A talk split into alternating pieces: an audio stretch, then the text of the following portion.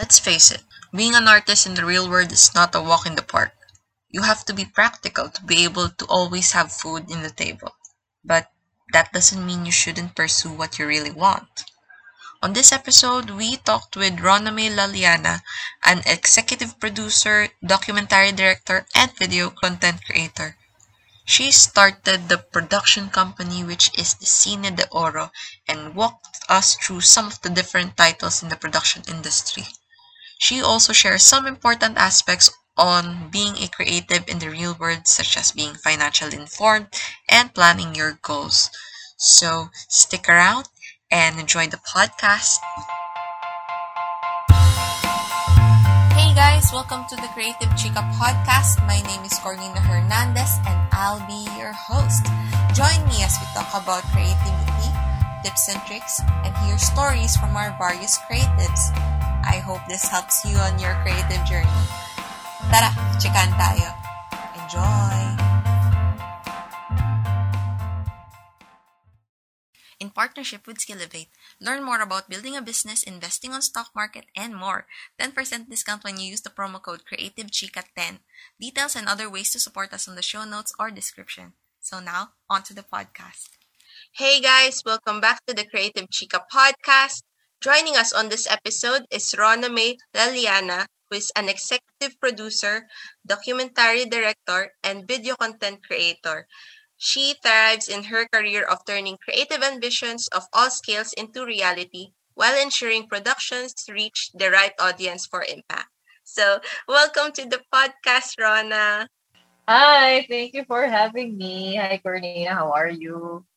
I'm good. Okay naman. Yun, TCQ na tayo. So, kumusta naman yung, ano mo, day mo? Kumusta yung day mo? Kumusta yung weekend mo? Parang sobrang bira naman nakakamusta ng weekend, no? Kasi, kasi Monday nga, ngayon. parehas na eh. Oo. Oo, kasi Oo. parehas na lang yung feeling ng weekend sa weekday natin. Oo, true. Yeah, but my weekend was fairly enjoyable naman as, as much, uh, I mean, you know, it's the most that we could enjoy given the situations we've been in lately. Mm-mm. I had I had like a side hustle in the morning. I was like hosting for I was doing a live stream host in the morning and then in the afternoon I was with my family for my mom's birthday. And then my dad and I had like a series marathon till Sunday. Mm. Nice. so, so yun na nga lang yung parang tawag mo dyan. Yun na yung pinaka pastime, living vicariously through your series because you can't go out. but it was fun, you know. Mm-mm. I mean, my dad and I have always watched a lot of stuff. Like he used to buy me DVDs from Quiapo, everything from like anime to J drama. Nice. like old movies and you know back then you didn't have your online streaming platforms you didn't have netflix or any of that so you would just buy it every week and every friday like almost always watch something new and i and i haven't been able to to watch anything with him for a while now you know like i live separately from my parents. Mm. So I don't always get to visit. Maybe I just visit once or twice a month na lang actually. So it was kind of a very it was very much time well spent, you know, quality time. I'll be back na lang Mm-mm. this whole week. Mm-mm. Weekend yeah, well spent. Nax. Yeah, yeah, it was actually. It was fairly alright. Yeah. Mm-mm. And ano, nakakatuwa yung ano, balikan nga yung mga moments na, kasi na-experience din namin yon na parang bibili yung parents namin sa ano, sa, kahit sa palengke, nung mga DVD, mga tapos nanonood kami. Oo. So yun, nakakamiss. Kasi ngayon, ano tayo eh, parang stream online na lang din. More on Oo, ganun. sobrang, sobrang daming, sobrang laking collection ng dad ko before. Like, yung mga DVD cases talaga, tapos binabasa ko pa yung synopsis sa likod. Ah, yeah, oo. Tapos, Hinuhusgahan ko pa yung mga cover art ng mga Ah. DVDs.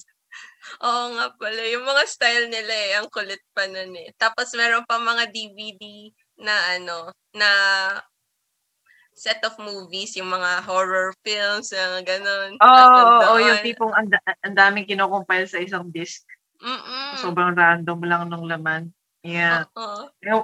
Actually, what was really impressive that time was the access to anime and J drama DVDs because the my dad would end up finding DVDs of, of Japanese series that weren't even like searchable online. Like I don't know how it ends up in the DVD streets of Manila. But that's how I got to watch like a lot of these Japanese shows before na I don't know, galing pa sa mga Mumbai sa Quiapo. Those were the days. Yes. yeah, like kumbaga the internet was like a the internet was a place. Can you imagine that concept? Netflix was a place, and you went to that place in person, and then you buy Oo like nga, no? isa-isa nga. Parang ganun yung dating. Mm-mm. But yeah, Netflix is pretty convenient now. These online streaming platforms are are pretty convenient. Mm-mm. Lahat nandoon na. So, Mm-hmm. um, could you tell us more about, kasi ano eh, um, I think, member ka ng Cine de Oro or sa'yo talaga yung ano, yung production sa company na yun? Yeah, okay. So I can do like a self intro maybe. So Okay. I am a like what you mentioned earlier, I'm a documentary pro- documentary director, executive producer, digital content and video content creator. So I know that sounds all similar, but I always like to describe it that way because I'm not a producer of everything. Like I don't do full length films. I mean, not yet. Maybe in the future. And I've since wanted to specialize directing in documentaries specifically.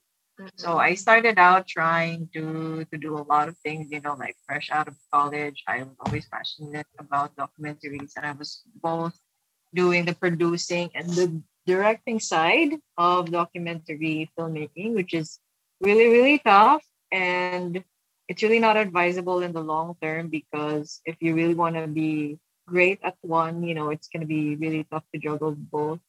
And Mm. I discovered that what I wanted to be part of was a production house that believed in the same vision and mission as I want as I wanted to pursue. And the only option or the main option that we thought of, like my colleagues and I, was to just try it out on our own because we didn't really find places or opportunities that allowed for us to grow in that way Mm-mm. like back then back then this was like 2014 2014 there weren't many production houses yet and even less that focused on digital content a lot of the production houses they were still under the traditional model of doing tv commercials doing either doing TV TV commercials or doing television series or doing length movies, and we did we find a place that was really taking digital content seriously yet, or documentaries in a commercial kind of way. You know, like Mhm. documentaries were still associated or how you would end up making documentaries is if you made them for your news networks, which was more like journalism. Ah, yeah. oo. Yeah, like alam mo na yung mga GMA ganyan. But back in 2014, it was me and my colleagues. One of them was my partner, also in love. So we were both really dedicated and passionate about pursuing documentary filmmaking.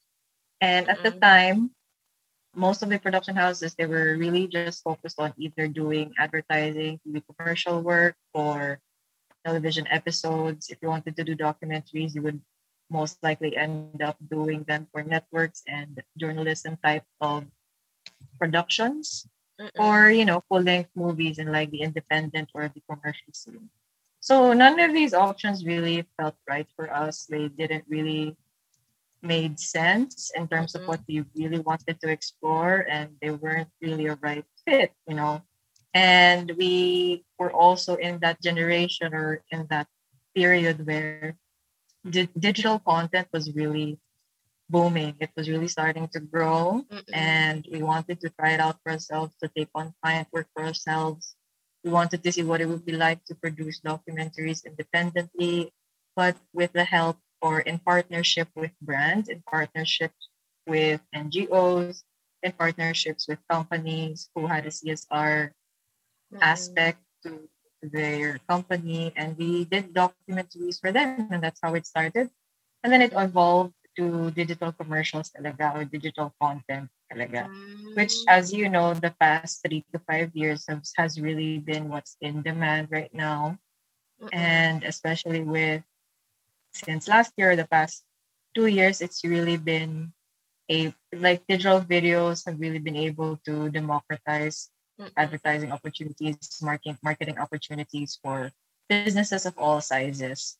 And at this point, you know, like a lot has happened with our production house. My partners has they have they've since left. One of them pursued independent filmmaking. The other one, who was my partner, my my co-founder, we had to go our separate ways. Like he decided to go home to the province and pursue his family's business in mm-hmm. agriculture.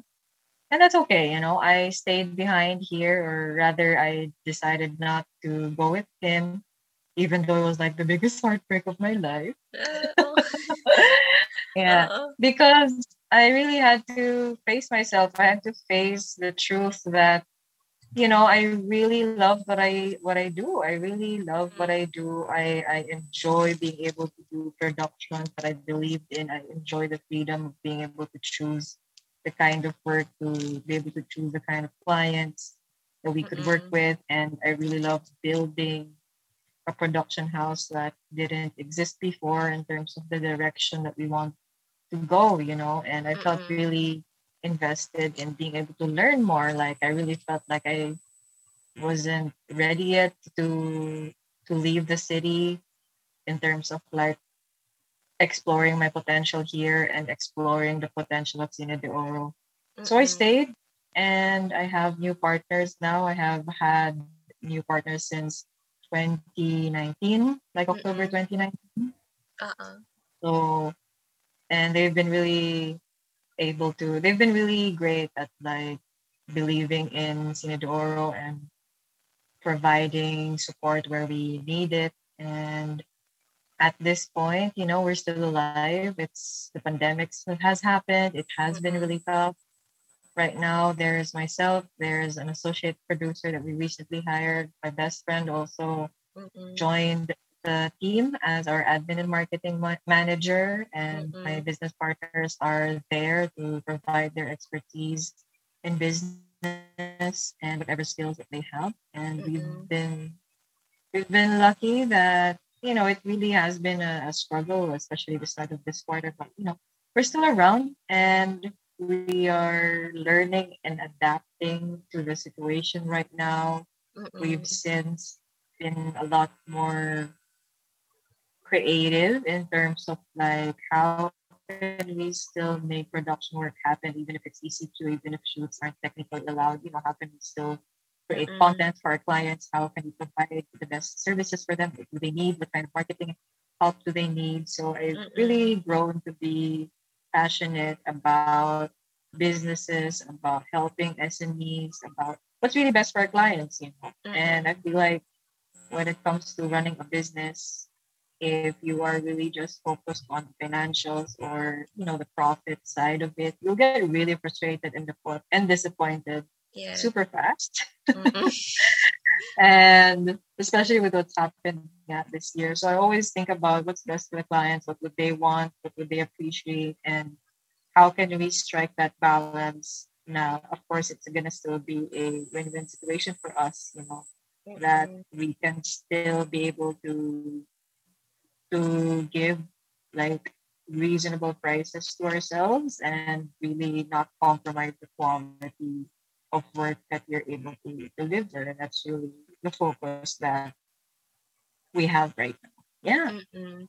Mm-mm. It's more on adapting din kasi kasi hindi din natin ina-expect yung pandemic so kailangan mag-adapt yung ating ano um yung mga businesses and Um, ask ko lang din kasi back in 2014, 15, 2014, 2015, hindi pa kasi ganun ka um, nagbo-boom na yung digital. Pero hindi pa siya yung katulad ngayon na parang ang dami ng um, talagang lahat ata nasa digital na. So, um, just curious kung paano niyo sino-showcase yung mga documentaries no nyo back then. Nung parang saan sila more on ginagamit? More on sa digital talaga siya.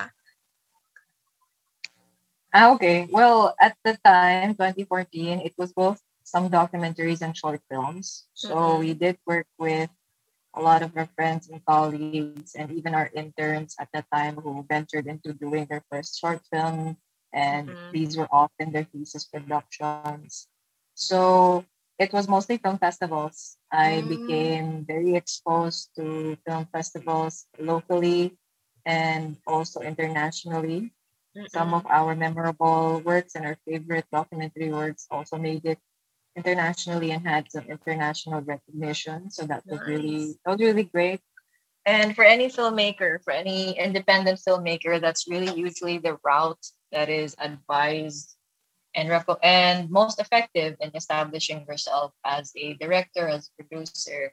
You usually really have to go the film festival route Mm-mm. and it's still quite credible. It's still really effective in establishing you as a filmmaker once you have recognition with these film festivals because they're really taken seriously. Like you have the big three film festival, Cannes, uh, um, Japan, I'm blanking. You have Cannes, Berlin, you have Cannes Film Mm-mm. Festival, Berlin Film Festival, and Venice. So mm-hmm. those are like the big three film festivals that we have, and then you have a lot of you know there are different levels to the film festivals also that people have to be aware of, and Mm-mm. not just for fellow filmmakers, but I mean reg- regular people may not may not know this, but people in the Mm-mm. industry do. Mm-mm. So it really is ever since naman and even until now, it's about putting your stuff out there. Mm-hmm. Although the big difference is these film festivals, they usually really want exclusivity. They wouldn't want your work to be out already in the internet and overexposed, you know? Mm-mm. They would want their they would want their festival to be the first festival that it's shown in or it's premiere. kumbaga. The festivals they really want to premiere. But now there are a lot of short filmmakers. There are a lot of filmmakers who choose to really upload it already right away on YouTube. They Mm-mm. already upload it right away in other streaming pl- platforms, and it's their choice. Like it, it does eliminate them from the possibility of having a serious film festival run.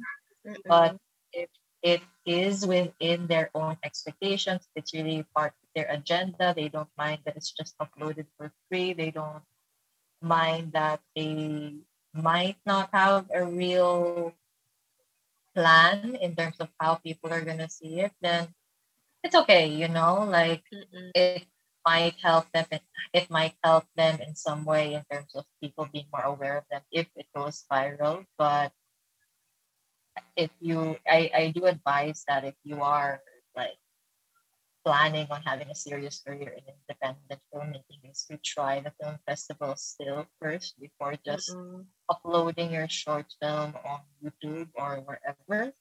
It's Mm-mm. still because you're gonna learn a lot also from the people you meet in the film festivals. The critics, the panel of judges, normally they really are bona fide, credible people who are really full of experience and taste and they can really give a lot of guidance. And I'm not saying that just because you don't get the recognition or just because you don't get the award is I'm not saying that automatically your film is bad, right?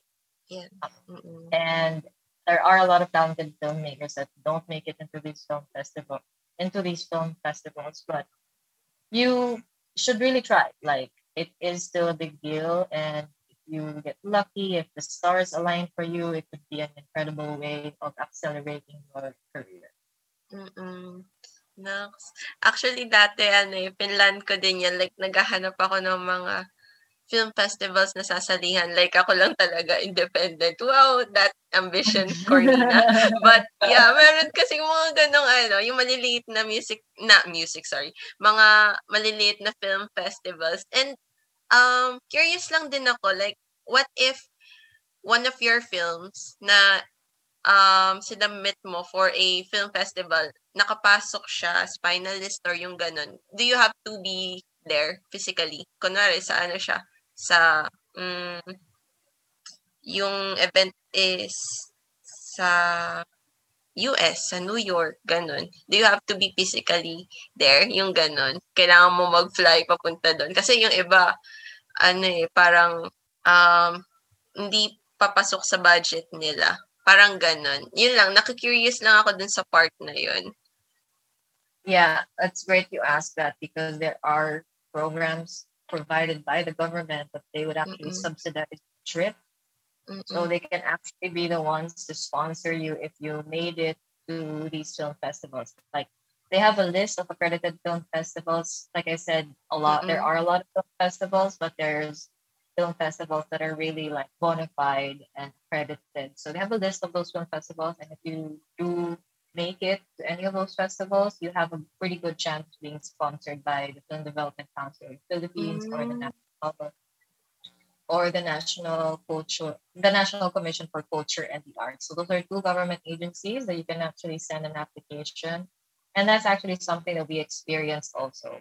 So Mm. for us, we actually had one of our films called Women of the Shore be a finalist in Eco Festival in Sing in Malaysia, and we were top five out of like 70 entries, I think, all over the globe for this documentary film festival. So it was quite the honor to be there.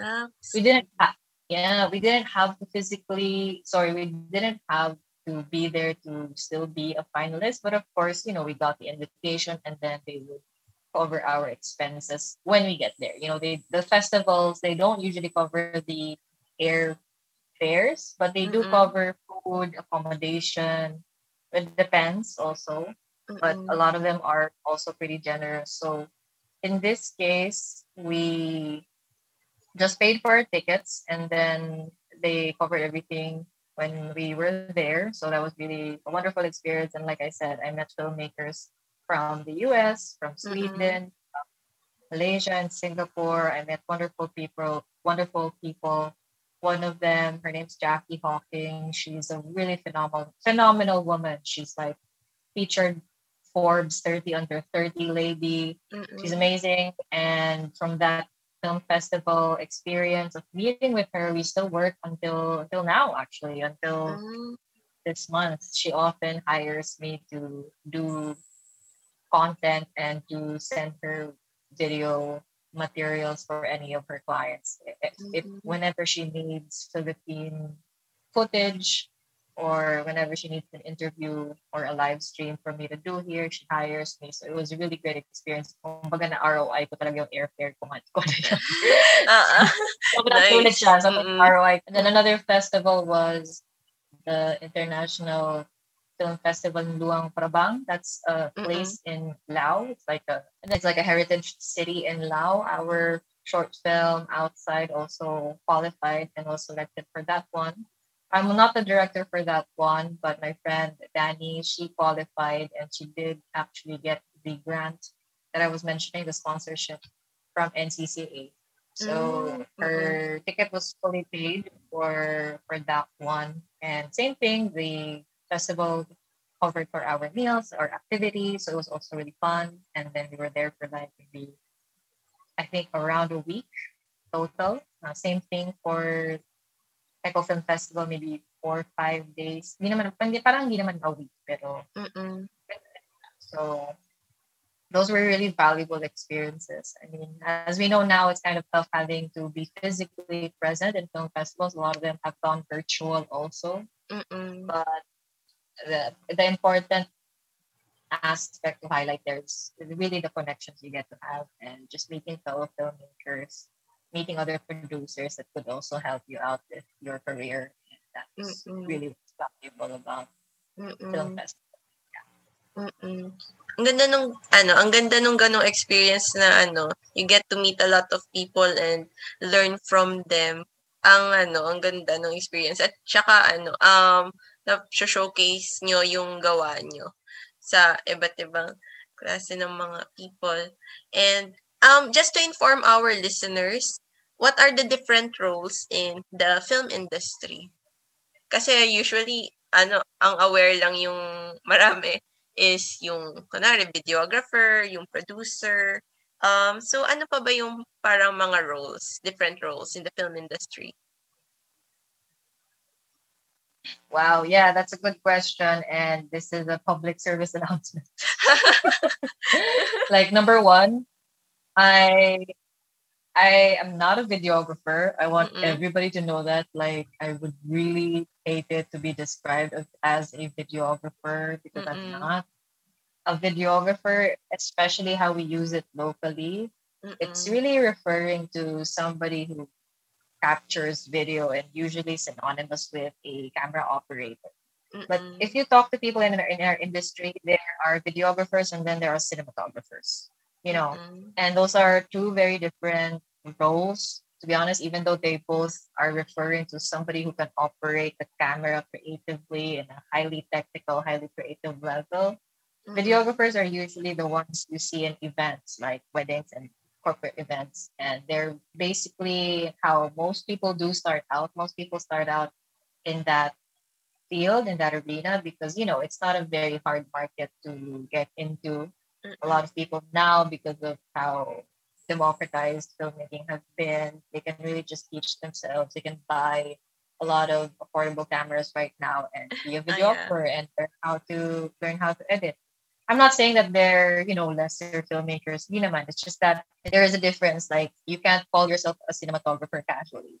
A cinematographer is really somebody who's grown so much and who has earned that title who's had a certain level of experience, a certain level of taste in terms of works. Also, a cinematographer is somebody who's done movies and who's done high caliber commercial productions for TV, for what do you call this? For shows, you know, so that's that's a cinematographer. So Mm-mm. generally the film industry is divided into these three main scenes. You know, there's the uh, film production scene or like filmmaking, like these are your movies, these are your star Mhm. cinemas, these are your independent films, indie films, these are your short films that you see also in the local film festivals that we have. And then there's TV, these are your teleseries and everything that is involved with broadcast network, that's Mhm. TV. And then finally there's advertising. That that's your TV commercials. Digital what's amazing about digital content is it falls kind of in between films and advertising you know? Mm-mm. and that's kind of really new and that's also where we feel like we could really dominate and could really thrive and grow because it is still about being able to help businesses market their themselves their products and services. So there's some advertising component there but it doesn't have the same kind of rules as TV commercials. You can be a lot more creative. You don't usually have the limit of 30 seconds on TV Mm-mm. that you usually have. You can have short films, entire 10 minute short films be the commercial itself. Like Mm-mm. I'm sure you've seen great popular hits lately, like mga kwentong Jollibee, you know, these Yes. touching Mm-mm. stories that you're seeing. And that was never possible before. You could never air something that long on TV just because it was going to be too expensive, right? Mm-mm. And that's something that was brought about by the digital space that it's now possible to do that. You can now do brand documentaries and brand short films. So that's really exciting because you have that kind of Venn diagram, you have that in between space. And a Mhm. lot of people can find a lot of potential there. And that's where we are at. So in terms of the roles, you know, in any of these categories, you have basically the producer who is the showrunner, manages the whole project. They don't necessarily be they're not necessarily involved with the creative aspect or directing, but they really actually are the ones that have the true power for productions. They're the ones Uh-uh. they're the ones who decide who works on the production. They're the ones who find the funding and handle the budget. They're the ones that the director answers to. So a lot of people they only really usually are familiar or the director is usually the one usually that gets the spotlight. Mm-mm. But when even when you watch the Oscars, right? Even when you watch the Academy Awards, when it's turn to award the best film, they actually give it to the producer They don't give it to mm-hmm. the director. The director has a different award. The director has the best director award. But when it's best film, it goes to the producer, it goes to the production house or the production team, the production Mm-mm. company behind it. So that's usually like a staple role for any type of production, whether it's commercials or advertising or films and digital digit or digital content. There's always usually a producer. Mm-mm. Um, actually, no, not almost always. Like there really should be a producer. Uh-uh. So sometimes, yeah. So that's the core team, and then you have your directors. So the directors is usually the ones that, or rather, hindi nga usually. Sinasabi ko usually. The director is the one that does the creative aspect of the film. So they're the leaders. They are the conductors of the orchestra, kumbaga. They're the ones that Mhm. make sure that the cinematography is in harmony with the production design, that the actors are performing in harmony with the script. You know, they're the ones who really bring all the elements of filmmaking together. And they are the leader of a set in terms of like making sure that everything makes sense and is according to their creative vision. So that's what a director is. Like the, the director isn't they really shouldn't be a dictator, you know, they're not tyrannical. They shouldn't be tyrannical when they run a set. What I mean by that is, you know, we have these very cartoonish or you have these impressions of directors being like evil. parang Uh-uh. hindi like you know, parang we think na director can really do anything they want Mm-mm. or say anything they want and get whatever they want. And it's not really actually the case in reality. They have to answer to the producers, they have to answer to the movie house or the client or the production house. Mm-mm. So they have people they answer to. So it's really about trying to balance what it is that their clients want or the audiences want and what it what it is that they want to say or put out there in the world as their message. But at the same Mhm. time, a great director or a wonderful director is one that can really bring the best out of their team.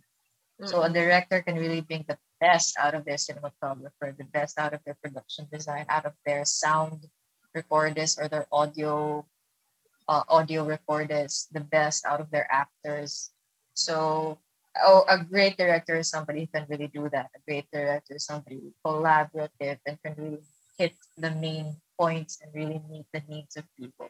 Mm-mm. So everyone else, like they're more or less on the same level, really. Like to me, everyone else is the same importance. Mm-mm. The cinematography, production design, the audio, the, the post production, also the editing, also everything else is really working together as a team in, in harmony. So Mm-mm. at least, eh, especially for us in Sinedor, we really make it a point that we want to stay collaborative and we don't really work in huge teams most of the time. There have Mm-mm. been some productions that we've had like a bigger team, especially for premium content or premium commercials. That does happen. Mm-mm. And those are the situations like in films, in, in movies, they really are particular about hierarchy. You know, you can't just walk up to like Brillante Mendoza casually to not be part of the job. you can't really do that. Uh, but and, and, like it really is important to follow hierarchy in some situations, especially if you're working with an advertising agency, especially if you're working with a client. There is a there is a system to follow. There is a process. There is a Mm-mm. hierarchy in place. But for smaller teams, and again, when it comes to our type of setup, you know, we do encourage being more collaborative mm-hmm. and not, not really having very strict roles because nowadays, especially with the situation with the pandemic, you can't really have too many people on set. So Mm-mm. there are a lot of filmmakers now who used to specialize in just one role, for example, just being a cinematographer. Mm-mm. But now there are a lot of situations, or the situation now is really pushing people to multitask more. So it's kind of going in reverse. Kasi nga, when you're a student, nagsisimula ka ng multitasking pala kayo kasi wala pa kayong budget, wala pa kayong masyadong tao. So, sanay kayo lahat na ng multitask. Tapos kung gumaling na kayo, then you can have assistants, then you can have a team, and then you can be more specialized in what you do. Mm-mm. But then now, because you can't have too many people on set, bumabalik ulit tayo doon. Bumabalik ulit tayo sa ear na na nagmumultitasking mga tao. So ngayon, may mga editors na cinematographers din sila or editors din sila. Mm-mm. And then, may mga producers din na directors din sila. That's that's kind of what we call the creative producer in Mm-mm. in Cine de Oro. I do end up being a creative producer for like simple projects sometimes. Mm-mm. And that means that I handle both the directing aspect of the job and the producing aspect of the job. Like I wouldn't do it for like bigger productions. I would still really prefer having a separate director to handle the work. Mm-mm. So we can really focus on our own responsibilities. But yeah, late lately I mean you're seeing and people know this naman, you know, when they see like YouTubers, influencers putting out their content, they do everything. They write their own script, they shoot themselves, they Mm-mm. they release it and you know it, it looks pretty simple but in reality there are entire teams that do that on a professional level Mm-mm. so it's really tough because because when that happens or when people see that it happens and we're so used to watching videos and consuming videos every day we do often overestimate sorry underestimate how hard it actually is to put a video Mm-mm. out there parang we think that people just pick up their cameras and then just go with it diba? Mm-mm. That is the frustrating aspect about it because you already see a lot of people doing video. A lot of people think that it's so easy and that it should be cheaper. yes, oo. Oh Parang- my gosh. yun lang yung, yun lang yung frustrating doon na parang mm, they see these kids, they see these young people put out a lot of video content and then they kind of end up thinking that we're just doing the same thing, but we're not. Mhm. Like it can actually get really high. It can, it can actually get really high level. High level. Mm-mm. What's a shame is that, like, what's a shame is that in the industry to get to that high level, you really have to develop your taste, right? Mm-mm. But sometimes our audience that's especially with digital content, sometimes the challenge is they're just used to so much video that it's hard for them to tell what's high quality anymore. It's hard for them to tell what is tasteful output. And Mm-mm. there are lesser people who appreciate good quality videos, good quality filmmaking, good quality content. You know, that's kind of the challenge these days that we're kind of really papagod na tayo or nagsasawa na tayo. Ang dami natin pwede panoorin. Oo nga. So eh. like, mas competitive, you know? Yeah, yeah, it, it, it's a lot more competitive. It's a lot, the conditions are very, very different than before. Just really challenges you to take your skills to the next level. Otherwise, you're gonna survive the times that we have now. Mm-mm. Parang ano, parang magpo-produce ka ng magandang video tapos ano, wala, parang mas prefer pa din nung iba yung ibang content yung meron din kasing ano eh kasi before ano more on sa YouTube din ako. And ito yung mga YouTubers na ano before din. Um, like nag-start sila na mag-isa sila. Pero nung nag-grow na yung following nila nag-grow na yung channel nila doon na sila mag start na ano eh mag-hire ng mga help. Kasi yun nga like you mentioned hindi siya madali na hindi siya kaya ng isang tao lang na parang kailangan talaga ng help to produce to produce um a film, a video, yung ganon. Tapos ang ano Yeah, lang, yeah, yeah. mm-mm. Like, Ta- ay sorry, tapos yung Yeah, I dito mean, I lang just sa gonna- ano, uh, sorry, dito lang sa YouTube kasi ang Correct. parang strategy is mag-post ka ng ano, ng video every day or lagi kang mag-post ng videos para may, yung mga ano mo, yung mga viewers mo, lagi silang parang may inaabangan everyday, yung ganun. So, minsan hindi na nakikita yung quality. It's more of um, quantity over quality. Yun nangyayari dun sa ano sa mga videos. Yun lang yung napapansin ko. And yung mga nakakapag-produce ng magagandang videos na ano, inaabot ng ilang um, takes time to create kasi nga dapat maganda yung quality eh. Medyo yun nga.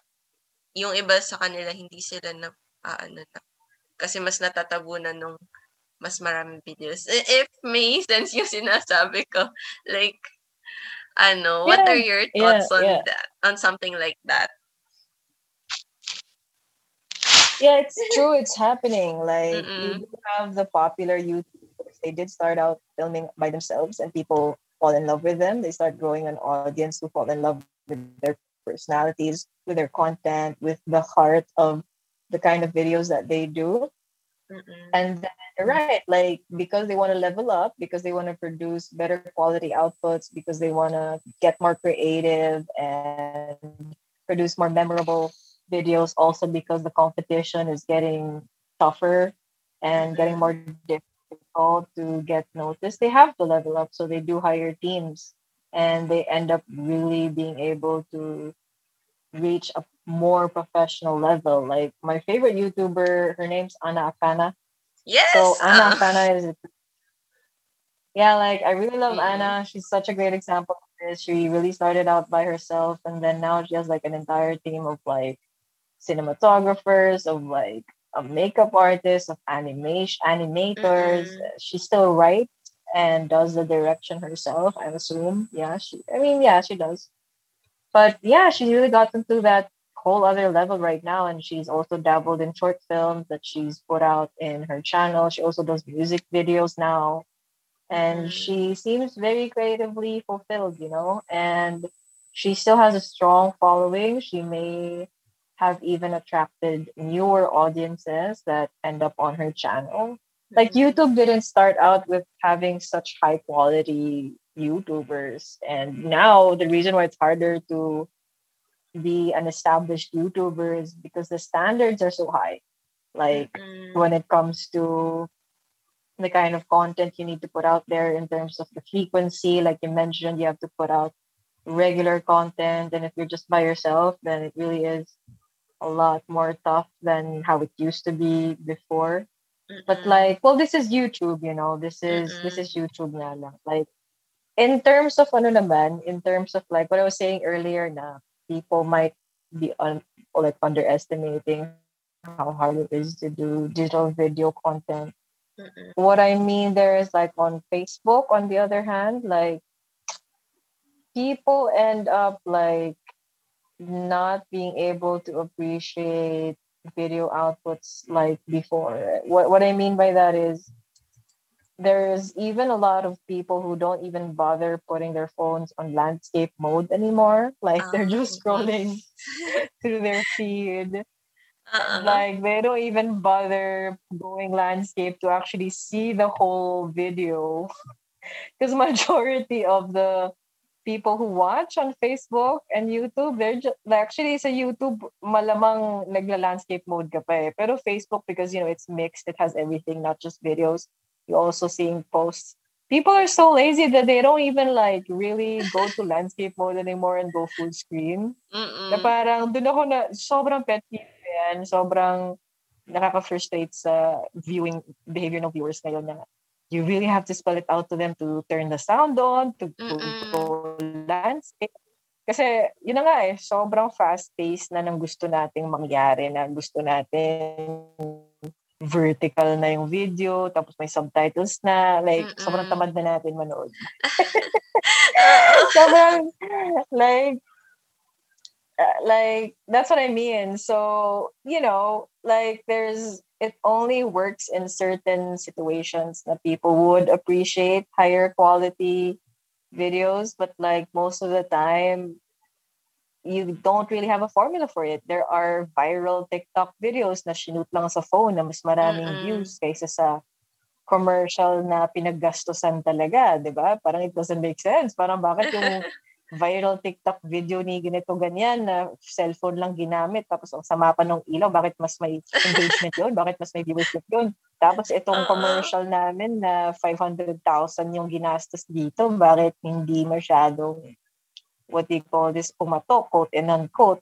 Mm-mm. So there's so many factors there. There's so many factors there. It's just what I mean. It's a really crazy world that we have.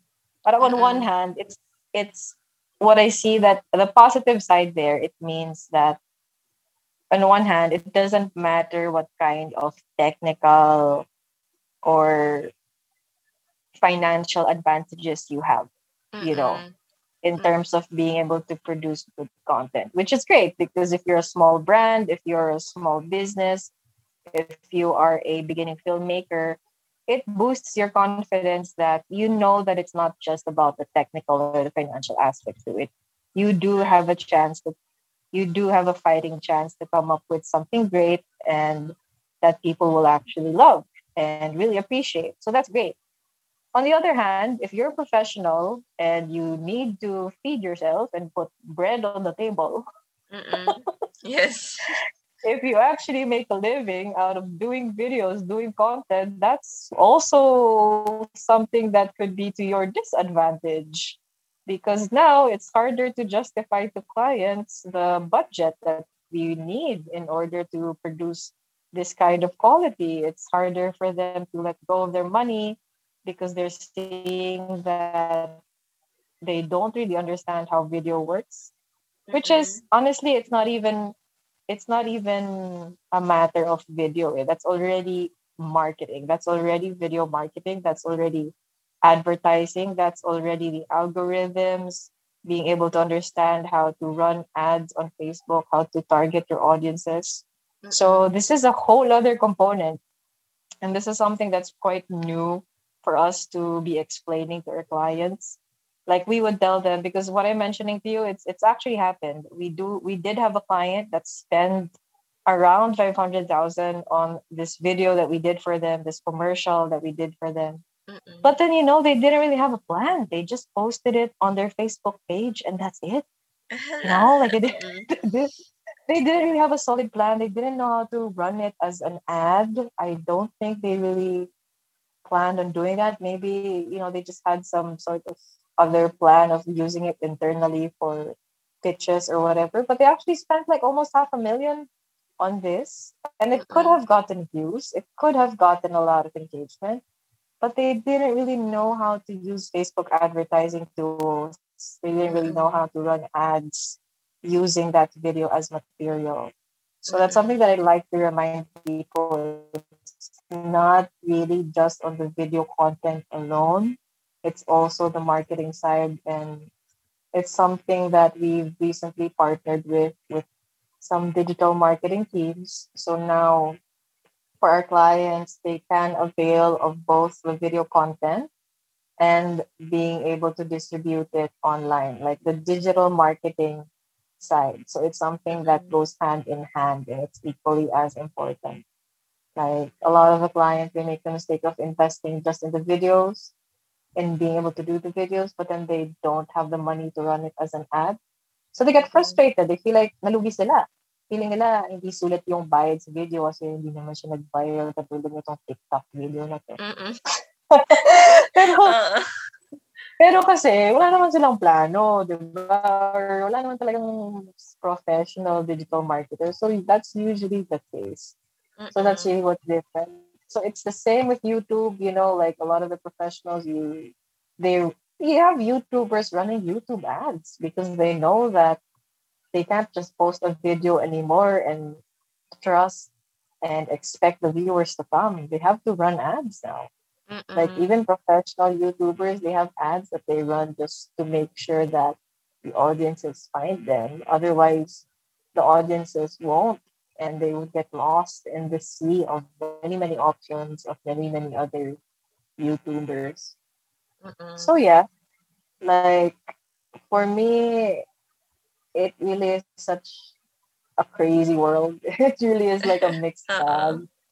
Like there are times that we are empowered because we are a small, nimble team and we're highly flexible. We we hire our colleagues as freelancers to expand the team when we need to be a bigger team. Mm-mm. And we are also flexible in a sense that we can really provide like a custom setup for our clients, our, our small businesses to bigger businesses. Mm-mm. So, most of the time, advantage naman siya. Pero yun na nga eh. It depends because sometimes we end up competing in both arenas. We compete with freelancers and then we also compete with the big boys, the big sharks, you know. Mm-mm. so Oo. mahirap, mahirap na kung baga hindi mo alam saan ka lulugat, parang nandun kami sa alanganing stage na nasa gitna pa kasi kami ngayon. Mm. So, awkward teenager phase to na not Oo. We're not cute anymore. We're not like babies. We're not cute anymore, but we're not really super veteran yet. So it's really it's really the most challenging phase for us how to how to find our market still, how to make clients trust us and how to justi- justify that we are worthy of their trust and we are worthy of their investment and that we do have their best interests at heart and we really just want the best quality for them but like at the same time you know we want to be able to eat and feed ourselves yeah Yes, oo. Ang ano, ayun, parang ang hirap. Kasi, ay, eto din. So, ano yung parang difference of being an artist and being a creative professional?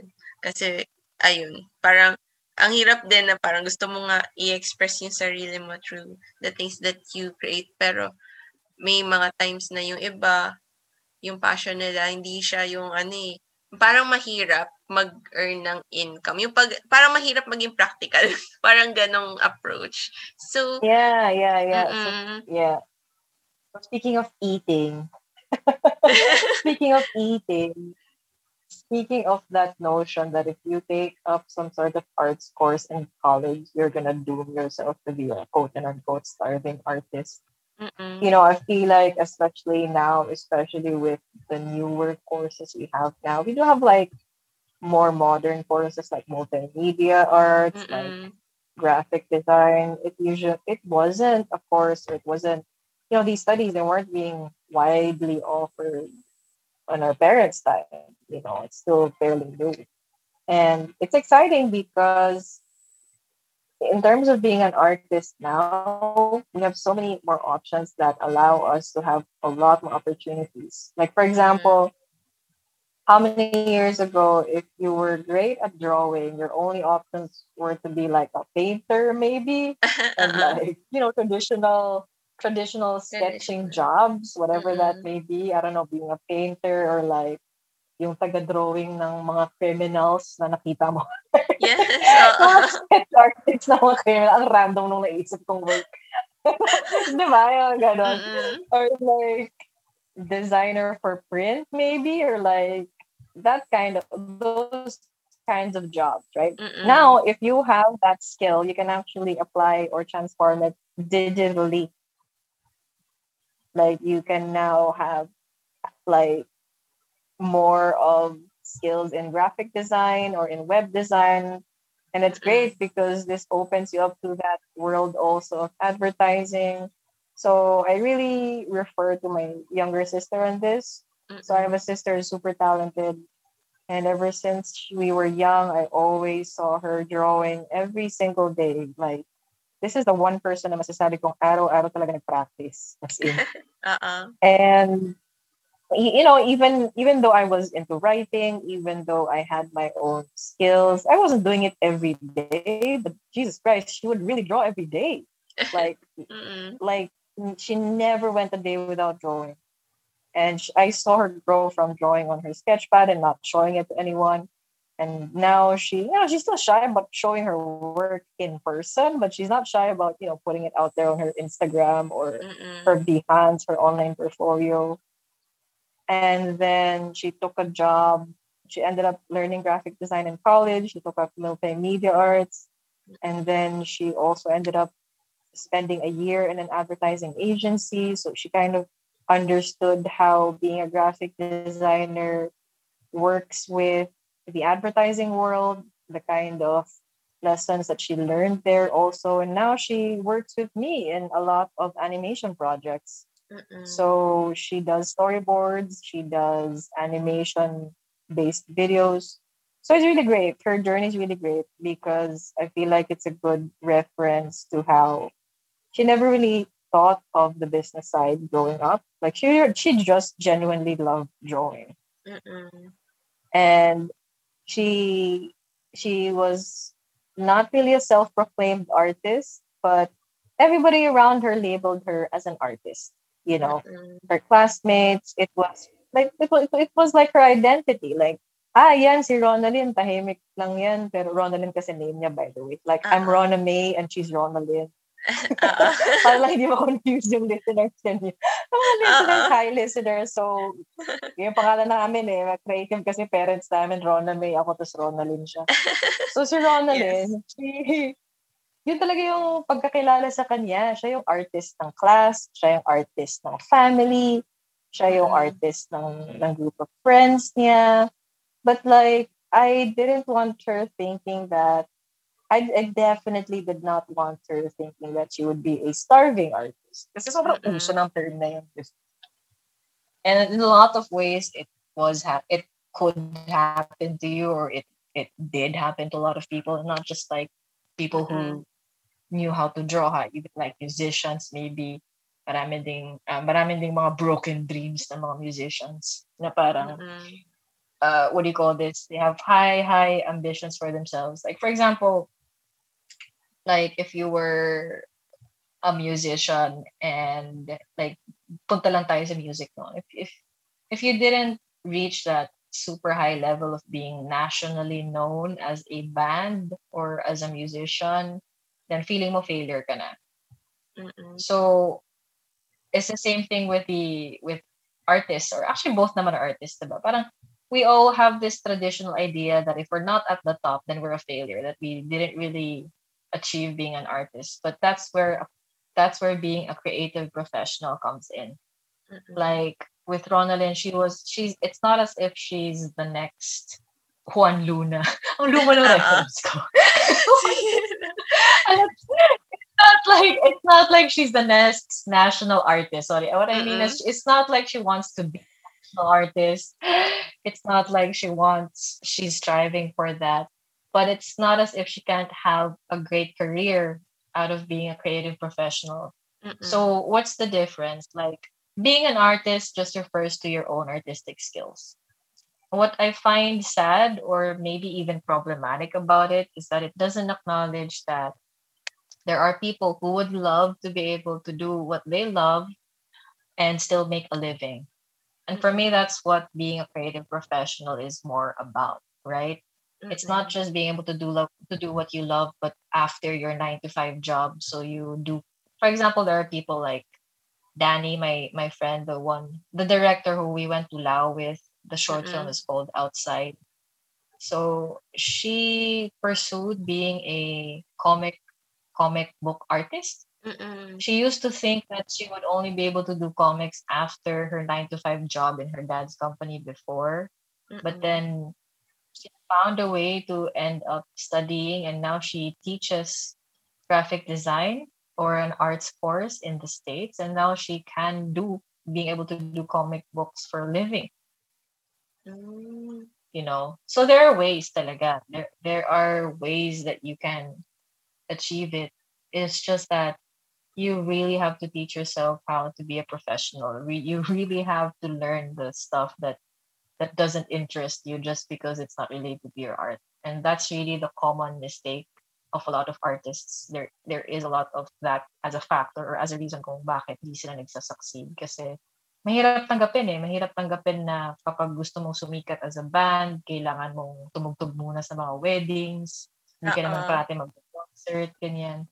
For example yung advice ng mga bands ganun eh. Parang mag-events ka muna mag-weddings ka muna kumita kayo dyan, tapos eventually work on your album and then maybe, you know, you can break it as an as an artist. So it's not the usual road or it's not what do you call this? It's not a guaranteed way, but it's one way of making sure you still have your bread and butter, ika nga. Mm-mm. So yeah, I mean, just going back to my to my sister, like she is definitely an artist still, but I feel like even though she doesn't know it yet, or she might she might not describe herself this way yet, but I can see that she's grown more into being a creative professional. Mm-mm. She takes on jobs that she makes like here's the thing you don't always get jobs that you absolutely love right sometimes there are going to be jobs that have compl- that have really difficult clients to deal with. There are jobs that are going to give you more headaches than others. But you know, that's what being a professional is. Being a professional is being able to deliver quality work no matter the circumstances. If you're not feeling inspired today, the client can't wait for you to have inspiration. You Yes. Mm-mm. know? Like there there are deadlines, there are timelines to be followed. There are budgets that we need to consider. So you have to have discipline. It's not just about sitting around and waiting for inspiration and doing what you want all the time because Mm-mm. the world doesn't the world doesn't work that way. And if you want your art to be of relevance to the world, if you want your art to contribute to society in whatever form that may take, whether it's in the form of an advertising related output or whatever it is, then that's your contribution and that's your gift to the world that you're sharing. And you're only really able to share that to share that the best possible way if you become more of a creative professional and less of an artist. Like Mm-mm. yeah most of us we started out we start out as artists we draw for ourselves we write for ourselves we sing for ourselves and then it grows you know it's the natural part of the journey. And then it grows into hopefully one day being able to be our skill our talent that also puts food on the table and also brings us happiness even though it can get complicated the journey can get complicated. How mm-hmm. that looks like how we define that it's really up to us. And the wonderful the wonderful thing the wonderful aspect is we have a lot of options right now there are so many Mhm. ways that we can learn more how to be better at it there's so many ways that we can teach ourselves how to do personal branding online there's so many ways that we can put out our work out there. There's so many channels that people can find you, discover you, message you on Instagram, slide into your DMs and work with you, diba? Mm-mm. I heard it before. Like Oo. literally, yeah, like can you imagine the image of a painter on the streets or a violinist just playing on the streets and then just hoping that people would walk by and give them barya? Like Oo. may mga ganun pa rin ah. Mm-mm.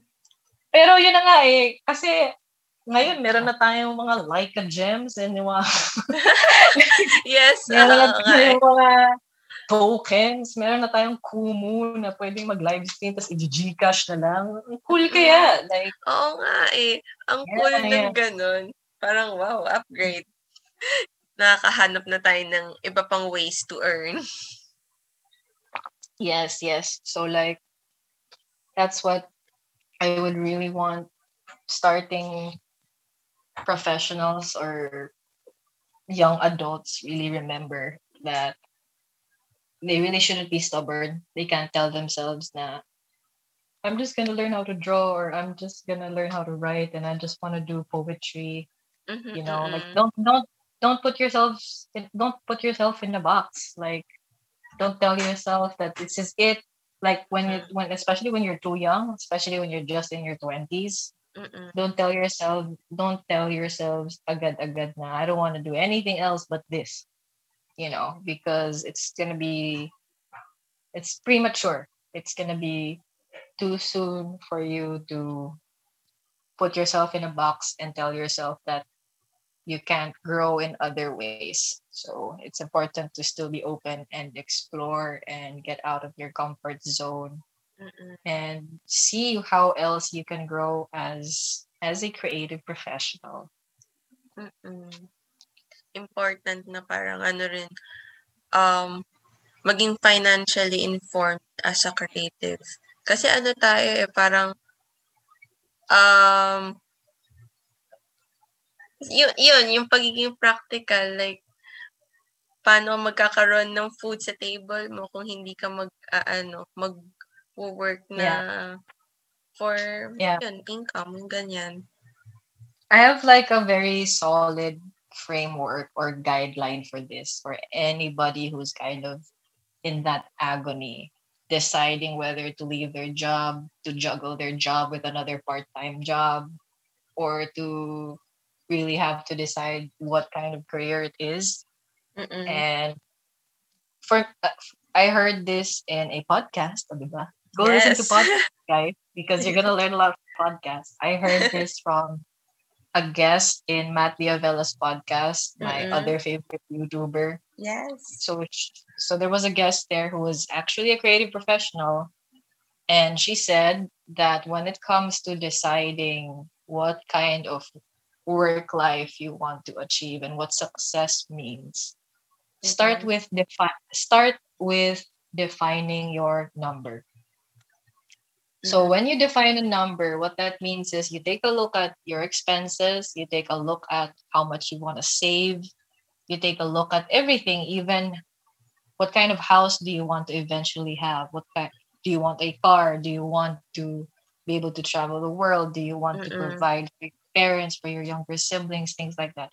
Whatever goals that you have, you write them down and you face the numbers. You Mm-mm. define number. How much do I need to earn in a month? Mm-mm. And then when you come up with the number, ibabangga mo siya ngayon sa anong gusto mong gawin. So, para lang siyang ikigai method eh. Iba-Venn diagram mo siya. Yes. Oo. Oo, iba-Venn diagram mo yan. So, for example, this is just a random number. For example, it's 50,000 in a month.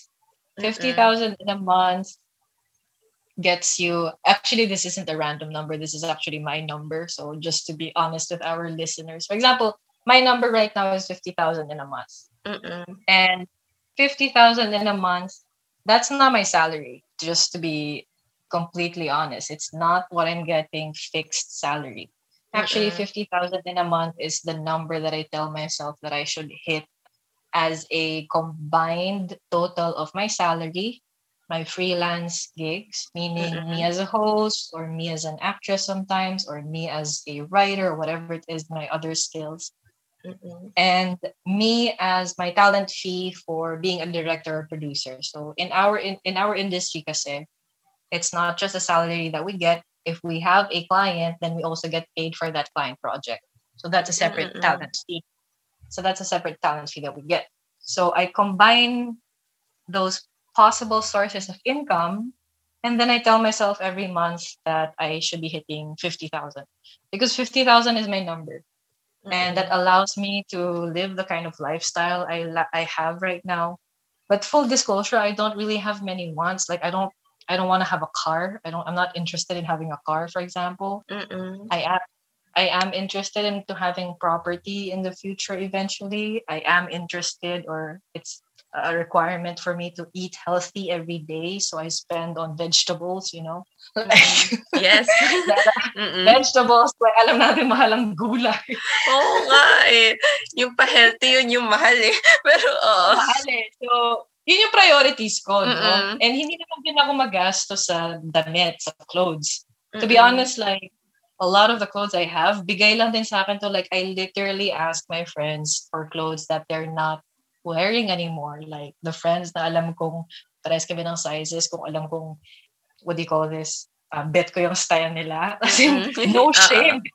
Tinatanong, pag tinatanong nila sa akin, anong gusto ko ng birthday ko or whatever, Christmas gift, like humingi lang ako ng damit. Sabi ko, you don't even need to buy anything. If you have anything on your closet that you're not using, Mm-mm. I'd love to take it off your hands, you know? And it's great because you're not wasting any new clothes. you they don't have to spend and I get to have clothes and I don't need to spend on clothes, you know? Like Mm. Oo.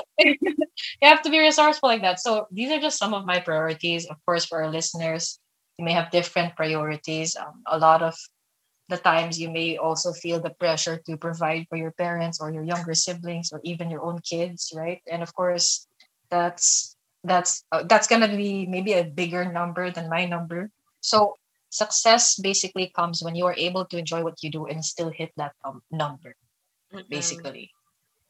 So, and that's kind of really the general framework. That's what the guest in Matt D'Avella's podcast show said. Na success doesn't mean that I get to be the executive producer at one of the top five production houses in the country. Mm-mm. You know, that's success doesn't mean that I have to be also a featured person in Forbes 30 under 30, Oo. you know. Oo. Uh-uh. and the- because because this is what this is what people think success should look like that I don't need to s- post photos of myself sporting luxury bags and luxury goods on my Instagram. You know, that's what success looks like to some people. Mm-mm. Or or being talked about or being famous, you know. So we have that thinking that that's what success looks like, but Mm-mm. it's not a very feasible and it's a very shallow way of looking at success because it's not really what will work for us in reality naman. I could be mm-hmm. I could be I could be going for a higher number like Rona, bakit 50,000 a month lang? Bakit, bakit hindi 100,000 or like uh-uh. Oo. Or 300,000 ganyan. Eh, but because for me, here's the thing. There's actually a study in the United States. It's not yet a study here. I wish it was a study here already, but in America, they've actually done a study on exactly the amount of money an American family should be making to Mm-mm. reach maximum maximum happiness Mm. there is actually there is actually a defined number. After you reach that certain amount of annual income the study found that most american families and individuals don't get any happier. Like of Mm-mm. course money can help with providing your basic needs. Money can help with giving you comforts. Money can help with giving you more options. But it can actually get to the point that it doesn't really necessarily increase your happiness anymore. Mm-mm. and I know that especially for us Filipinos, that's hard to hear because we see so much suffering in our country. We see such a huge gap with the upper, middle, and lower class. It's Mm-mm. hard for us to it's hard for us to wrap our heads around how much is enough. And sometimes like going back to why not 60 or 80 or 100,000 Rona, why why not go for a bigger goal? Kasi kung kaya naman, why not? Mm-mm. Like, nung in-announce yung ECQ the first time last year, a few weeks later, I heard, I saw a woman being featured sa parang news clip lang siya. Mm-mm. So, she was like an elderly woman, maybe, hindi naman super tanda, pero nanay, mga 50s, ganyan, 60s. Uh-uh. And then, in-interview siya kung anong plano nila ng ECQ. Sinasabi niya na nahihirapan sila kasi yung mga kapatid niya na nasa Manila nagtatrabaho, ang napadala na lang sa kanya ay 1,700 pesos.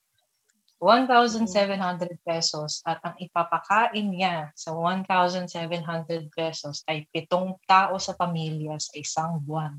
Uh-huh. Mm-mm. So, sobrang na-shock ako doon. I mean, na-shock ako doon kasi hindi naman siya, hindi naman siya balita, di ba? Alam naman natin marami naghihirap. Pero nung narinig ko yun, eh, alam mo yun, sobrang, sobrang nakakagising lang. Kasi yung 1,700, siguro dalawang take-out ko lang yun. Dalawa, o Uh-uh. tatlong take-out ko lang yon kung may kasama ako. O kaya isang trip lang yun sa grocery. Tapos siguro mahinang isang linggo lang yung 1,700 sa akin. Mm-mm. Sa isang tao. Tapos kailangan niyang ipagkasya yun sa pitong tao sa isang buwan. Grabe. Kung, kung, di ba? So parang, it makes you look at yourself eh, na parang, am I really making the most out of my money? You know? Mm-mm. because you'd be so shocked about how other families are making do with so little and they can make it work you know i'm not i'm not i'm not saying that we have to lower our standards of living i'm not saying we have to lower our lifestyle but i am saying are we getting too greedy are we Uh-uh. getting too you know are we getting too spoiled do we feel like we have enough because we are conditioned to think that we should want more are we getting greedy because we're jealous of the people we see on Instagram, on social media, and they're going to these fancy places and eating this fancy food? But do we really have to get those things to be happy? Mm-mm. You know? And that's the trap that I don't want to fall in and that I'm being careful about. Because honestly, there are months na yung 50,000, mahirap na nga yun eh. Sobrang struggle na nga na ma-hit yung goal na yun. Mm-mm. And ayoko din na masyadong mataas kasi nga, syempre, madi-discourage lang din ako sa Oo. kung, kung tama pa ba tong ginagawa ko sa buhay ko, kung may katuturan pa ba siya. Diba? Kung yayaman ba ako sa pagiging producer. Kasi yun na nga, yung definition ng yaman, nasa atin lang naman din kasi yan. Ano naman ngayon kung mayaman ka pero hindi ka masaya sa ginagawa mo? Mm-mm. Ano naman, Mm-mm. kaya, ano naman ngayon kung mayaman ka pero yung mga bagay na pinagbibili mo ay binibili mo lang kasi sinasabi ng iba na kailangan mo bilhin. So, Mm-mm. it's really a hard look. I mean, a hard look at yourself. Because for me, to be honest, being Filipino has actually been a choice for me, you know, and by choice, I literally mean that I didn't choose to be born in the Philippines. Of course, I didn't choose that my parents are Filipino, but Mm. my dad, my dad is half Japanese actually, and my mom, most of her siblings and a lot of my relatives are already in America. Mm-mm. So I'm at I, I I am at this point in my life, like just going back to my sister. My sister's gonna be moving to Japan for a year soon when when we get the chance. She's gonna be studying there, Mm-mm. and she actually she and both of us we have an option to avail or or, or to acquire our Japanese citizenship. And I Mm-mm. also have I also have another option, my mom's side to just try and live in the states with my relatives there and maybe find an opportunity there. So mm-hmm. honestly what's what's harder for me is to keep choosing being filipino and being here in the philippines. Because i could have a completely different life in japan or in america but again it goes back to me being in love with what i do. Mm-mm. I'm not I'm not just doing digital commercials for businesses here. I'm doing it because somehow I want to contribute to our country being a little better. Uh, somehow I want to contribute to helping the businesses that I believe in grow and helping these clients of mine that are good people be able to provide for their employees who are also good people Mm-mm. and, and sana magkaroon siya ng ripple effect. Kasi sa totoo lang, ano bang magagawa ko sa Japan, di ba? Iba yung mga problema nila dun. Eh. Oo. ano, Mm-mm. ano, anong matutulong ko sa mga Hapon? Like, I love Japan and everything, but in terms of my skill sets, and in terms of what I'm good at, it doesn't feel right for me. And Mm-mm.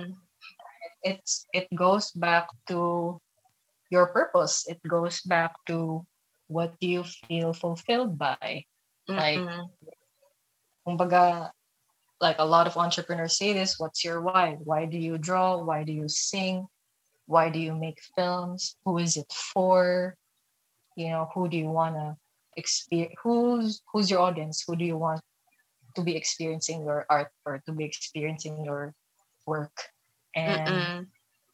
I always go back to that, especially when it gets tough, you know. Pero not to get too political here, pero kung Duterte na naman yung mga mananalo ng 2026, baka, baka, baka, sumi, baka sumibak na ako. Ano ba yung Tagalog ko? Baka sumibat, sumibat, sumibak, Ah, umis ako. Tama ako, Char. Sabay ka dun. Yun, Baka yun na yung pinaka-last straw kung Oo. Anyway, di ko alam sa mga viewers natin kung ano yung political views nila. Oo, oh my gosh. Pero, But yeah, mm Oo. Ang important na ano, you know yourself. Yung parang i-assess mo yung sarili mo. Not base your happiness on kung ano yung parang pinapakita ng iba sa mga feed nila, ganun. Kasi yun nga, napofall tayo sa trap na ganun. Na parang, hala, would that make me happy? Eh, paano pag hindi? Na parang, okay na to, sapat, I mean, okay na sa'yo yung, yung ganito, you get to do what you love doing. Tapos, ayun nga, makikita mo yung iba na parang ang saya nila dun sa ginagawa nila or dun sa mga bago purchases nila, yung mga ano Yeah. yung ganun. maybe a practical step that our viewers can viewers tuloy listeners maybe Uh-uh. a, yeah maybe a practical steps for our listeners is to really watch themselves and observe themselves do they get affected by their social media feed or it could also be their, their or it could also be expectations from their parents or their family that's Mm-mm. also very common so if it's an expectation from your parents your partner your friends then you do have to have that conversation with them. You do have to tell them and stand your ground to say that, you know what, I know you may not I know you may not understand it right now, but what I do really brings me a lot of purpose, fulfillment, and happiness. Alam ko na gusto mo na ganito na lang gawin ko para yumaman tayo kasi mahirap ang buhay o dahil gusto mo maging successful ako, pero buhay ko to eh. And Mm. ako naman yung makakaramdam ng saya, ako naman yung makakaramdam ng pagsisisi kapag hindi ko to pinush, di ba? Pag hindi ko to sinubukan, pag hindi ko to pinursue. So, that's something that if you have a loved one who means well, they're, they have good intentions for you, they just want you to be happy, but you don't agree on what that looks like, you don't agree on what happiness looks like for you, then you really have to talk to them because it doesn't help it doesn't help for you to just tell yourself this, but you keep hearing these other voices, right? So you also have to try and stop or maybe limit those other voices that aren't supportive. Mm-mm. So, social media, madali na lang mag-block ng social media o alam mo na, mag-unfollow. Pero kung gagaling din sa family and friends mo yan, then, you know, you love them, they have the best intentions for you, pero if they're not helping talaga, if they're afraid for you, then, you know, it's more helpful that you talk about it, you let them know, you discuss how can they be more supportive. Mm-mm. So that's that is something that I am also grateful to my parents about because at first they weren't they definitely weren't accepting of my choice. They actually wanted me to be a doctor. I actually went to Ateneo for med school. Like No? can you imagine? Oo. Uh-huh. Can you imagine giving up being giving up med school in Ateneo and then pursuing film? Like mm. what? Mm. So talagang napatumbling yung magulang ko sa akin. And it was Uh-uh. really tough. Like we we really fought for so many months and I didn't get their respect until years after. I only recently got their respect when the business was actually making money, when the business was actually allowing me to be more independent Mm-mm. and and they were really starting to see you know the fruits of my labor the work the communities we were able to help the groups and the social impact messages that we were able to put out there. So tsaka na lang nila na-appreciate yan. So hindi naman talaga siya agad-agad na mangyayari. Mm-mm. and for for me then for for my mom especially my mom always says na swerte akong bata swerte akong sinilang sa mundo kasi sinilang ako na may ganda, talino. Yes. Yung diba? Pero hindi siya compliment. Frustration siya ng nanay ko. Na parang maganda ka, matalino ka, kahit anong pwede mong gustong gawin. Bakit ito yung pinili mo? So Mm-mm. parang ako, ma, parang ako, ma, eh, eh, eh kung maganda talino pala ako, eh bakit hindi ito posible para sa akin? Di ba? Oo. bakit bakit ka na-frustrate? Eh, kung kung naniniwala talaga parents mo na magiging successful ka sa kung Mm-mm. ano man ito pursue mo, it shouldn't just be by their own definitions of success, right? Like if they they really want to support you. So, yun yung, yun yung sinasagot ko sa nanay ko noon. Na, Mm-mm. Tapos ngayon, ang requirement na lang niya sa akin ay mag-asawa ako ng gwapo at matalino at mayaman. Ay, ano. yun, yun, yun naman yung requirement niya sa akin ngayon. Kailangan, kailangan mag-asawa ka ng ng improvement of of jeans, of pocket, and of ano.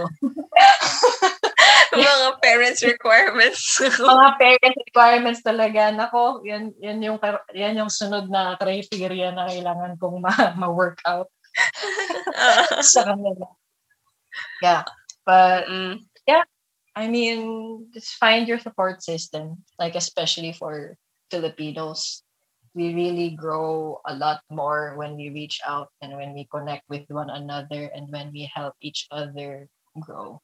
Mm-mm. Let's not let's not pull each other down. Let's celebrate each other's small wins. Let's share our learnings. Huwag tayong maging madamot.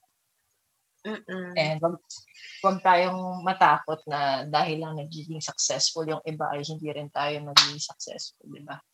Oo. Parang crab mentality. Ang Mm, naisip. Sak- So- sakit din natin. Oo nga eh.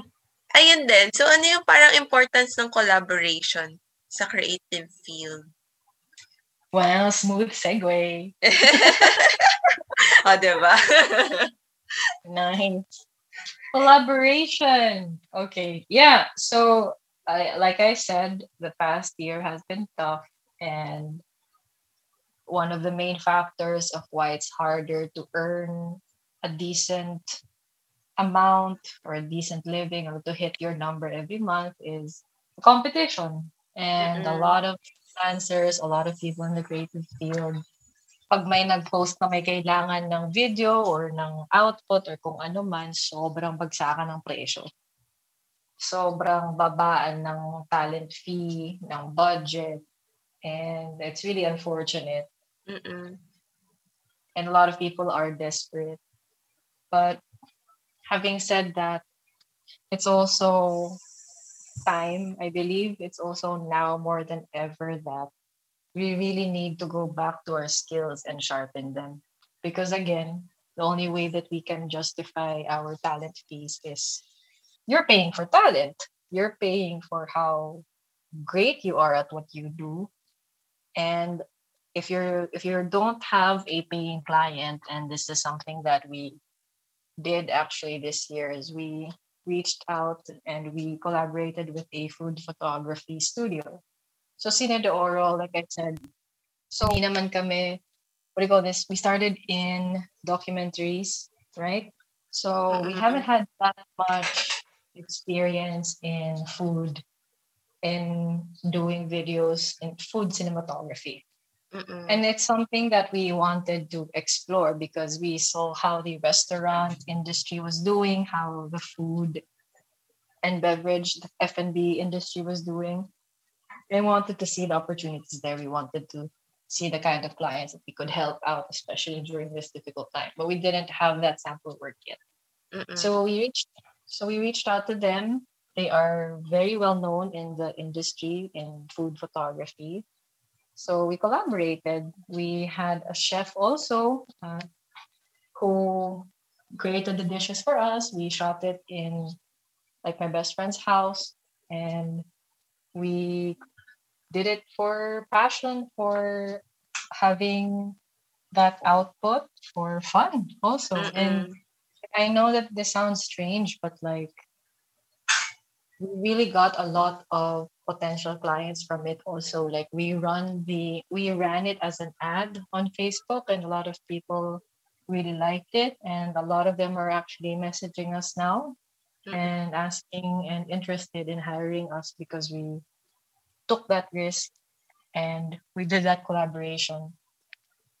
So it doesn't necessarily mean that you do collabs for fun, right? Pwede naman siyang mag you can have like a marketing agenda to it na you can use it as a sample work and add it to your portfolio, add it to your reel that you were able to do. And especially if you're not gonna be occupied anyway right now, if you're if you're less busy than you usually are, then why not challenge yourself to create something na hindi ka nag-iisip ng client, di ba? Iba kasi yung creativity na walang client eh. Oo.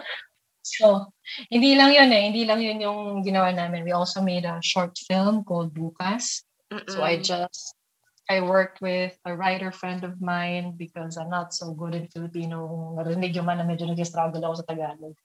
So, Ah, I, I wrote a love letter. It was kind of like a poem for small businesses. So it was a wordplay on bukas. Kasi bukas means tomorrow and it also means open, right?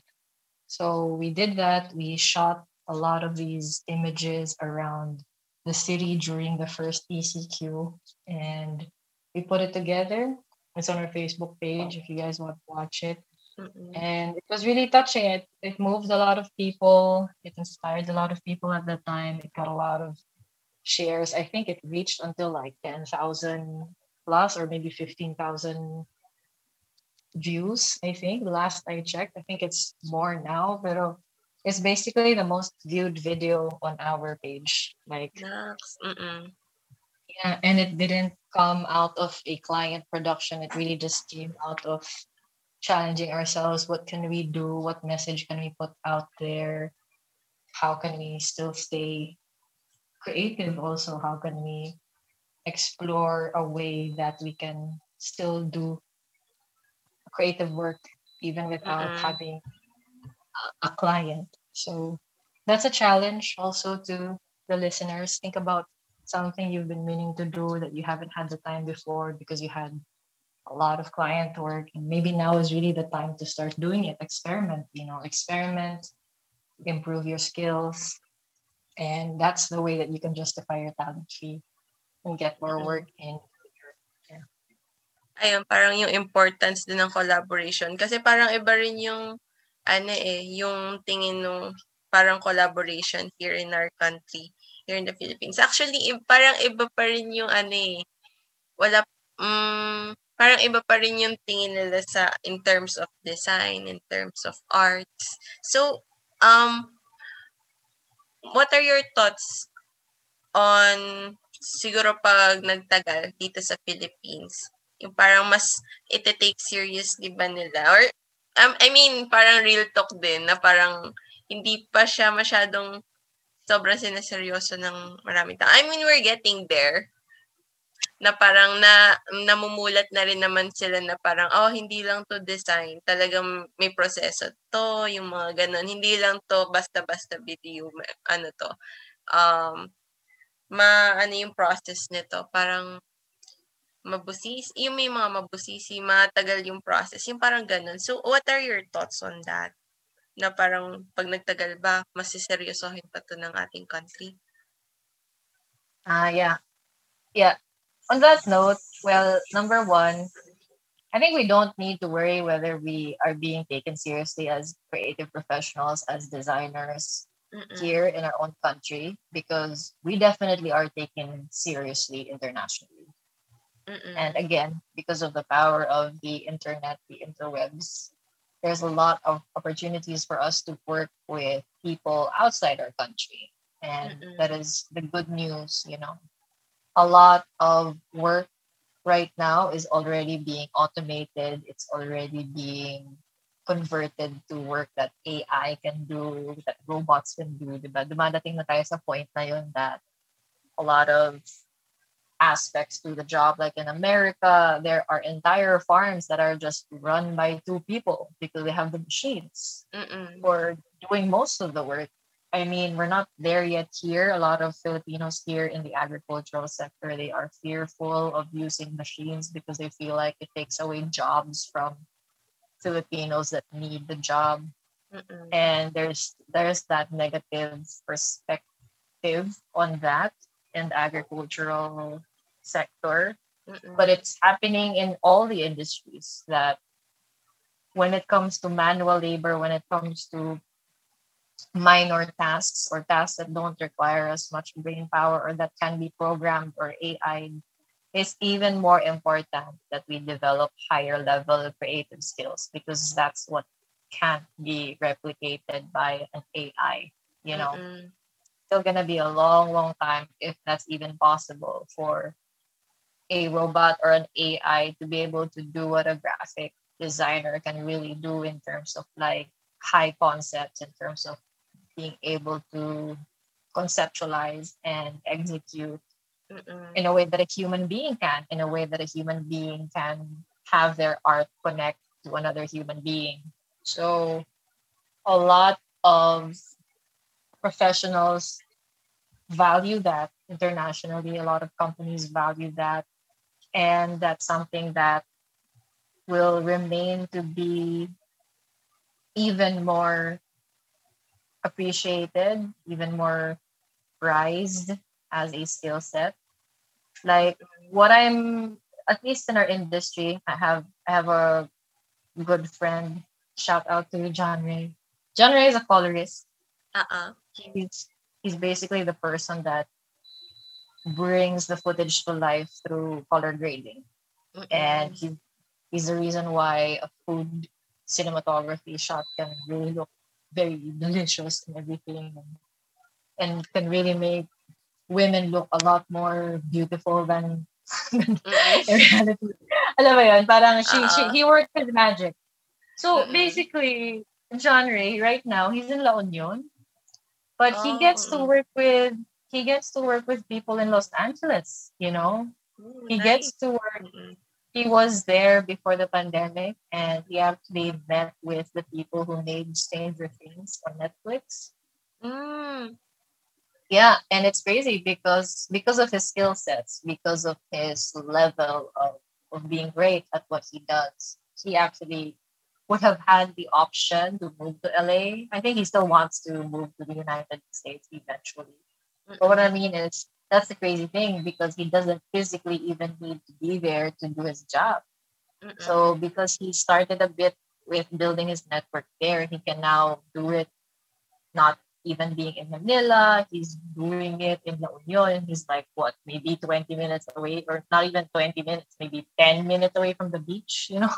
nice. Oo. Uh-huh. so that's what that's what I'm saying. Like, first of all, it doesn't matter if right now we aren't as appreciated yet because we are definitely going to be more we are definitely valued globally, Mm-mm. internationally, in the bigger picture. And of course the Philippines will catch up.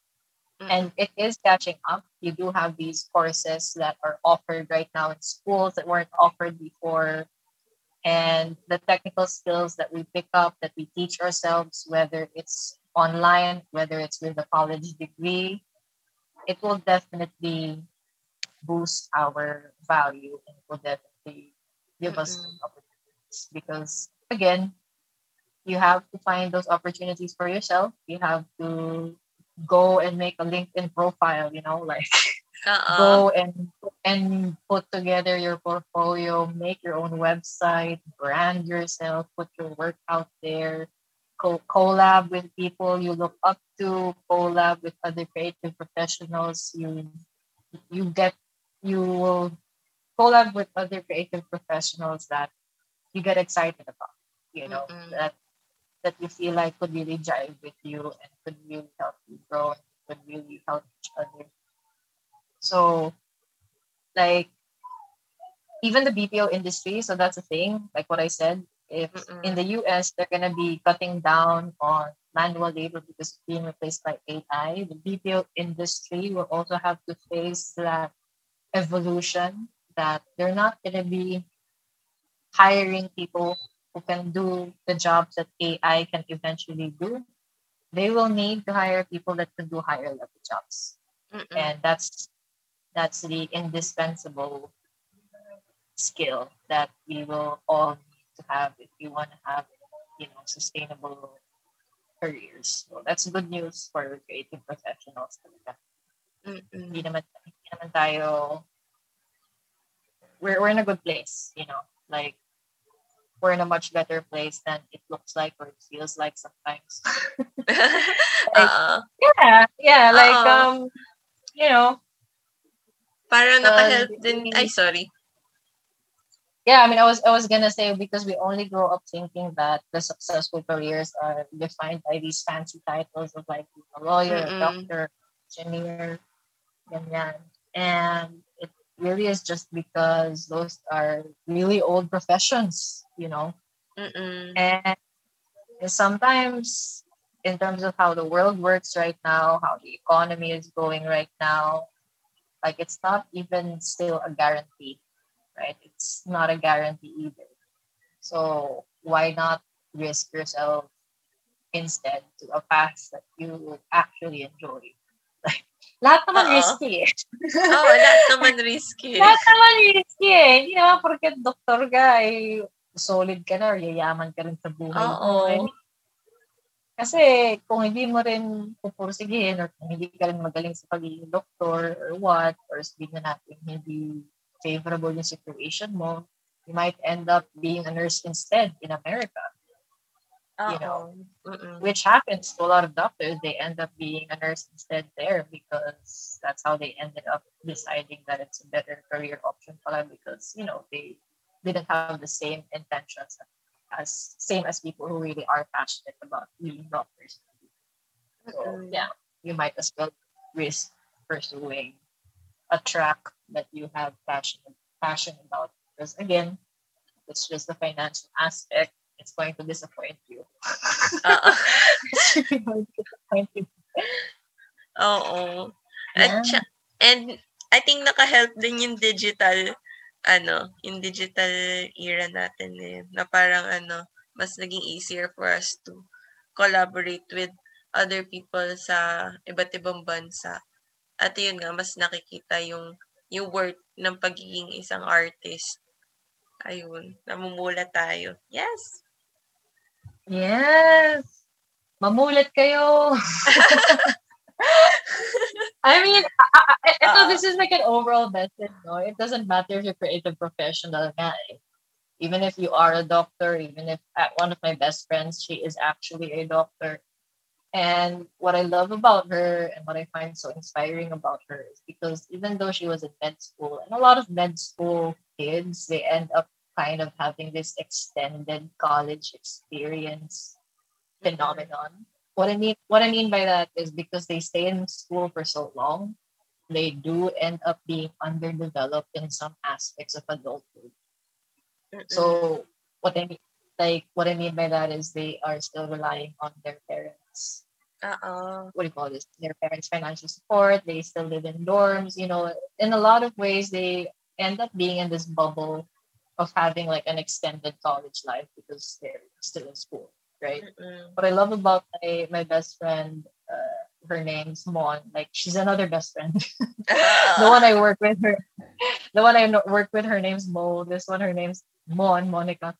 Oo. She always, she was always so informed. She was always so in touch with what was happening in our country, Mm-mm. socially, politically.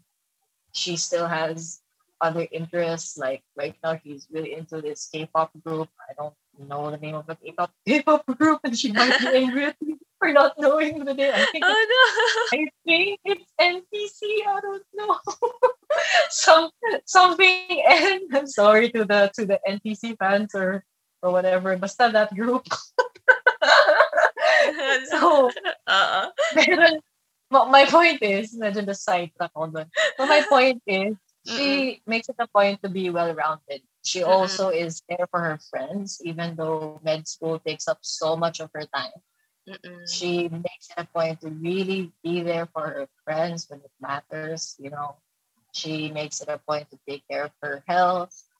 She makes it a point to take care of her relationships with her loved ones. Mm-mm. And I feel like again, that's what being happy being happy is about. That's what success can look like, you know.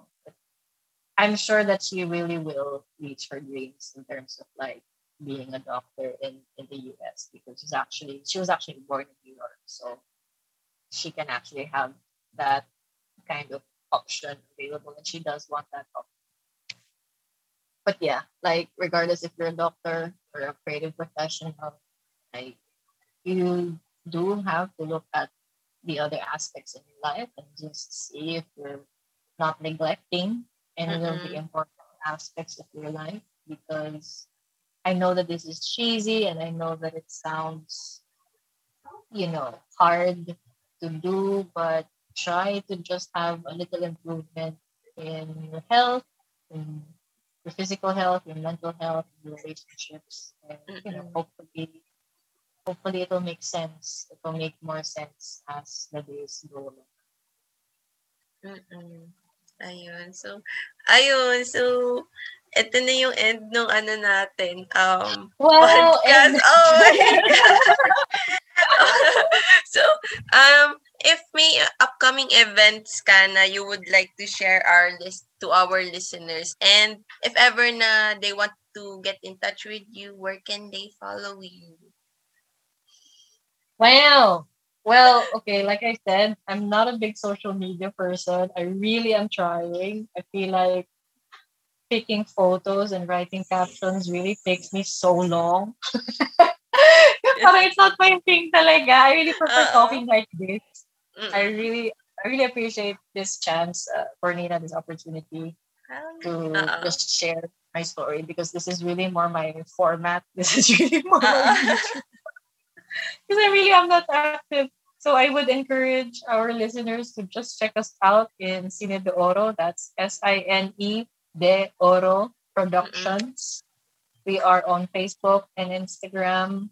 I'm on LinkedIn, and I am on I am on Facebook and Instagram. But again, like don't expect too much. Like there's really not much that I post. Maybe I will try to be more active Mm-mm. maybe maybe if you guys can help me reach more followers sorry Yes, Only at Guys, follow, follow Rona. Ilalagay natin yan sa show notes.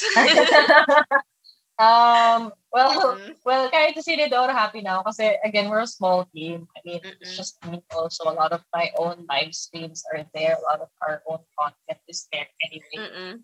So yeah, just just follow us there on Facebook, on LinkedIn. You can add me professionally if you want to work with me. LinkedIn is great or email is great. That's hello at sinedeoro.com. I'm the one that that opens that with my team. So it's just us. you guys have any collaborations you'd like or any productions you'd like to explore, we offer free consultations and concept proposals. And that's not something that a lot of production houses do, but it's really my own way of helping out businesses and really helping them, you know, get back on their feet. So right now we're still offering that for free. So take advantage of that. We can offer consultation calls also. Mm-mm. And then yeah, for my Instagram, my Facebook, and my LinkedIn, that's Rona May dot Laliana. So I mean that I mean wala siyang dot. Sorry. Email ko ah. pala yun. that's Rona space May M A E space Laliana. That's L A L L A N A. And yeah, you can find me. It's the same on, on my social media. Mm-mm. yeah. Ayun. I'm still yeah, I'm still trying to, to put myself more out there. Oo. Uh-uh. yeah, just message me wherever your platform is. But Mm-mm. I'll yeah, I'll, I'll do my best. to, Like emailing me would probably be the best option actually if you guys are serious about that. Because I always pay attention to my email. Everything else, parang casually lang. Mm-mm.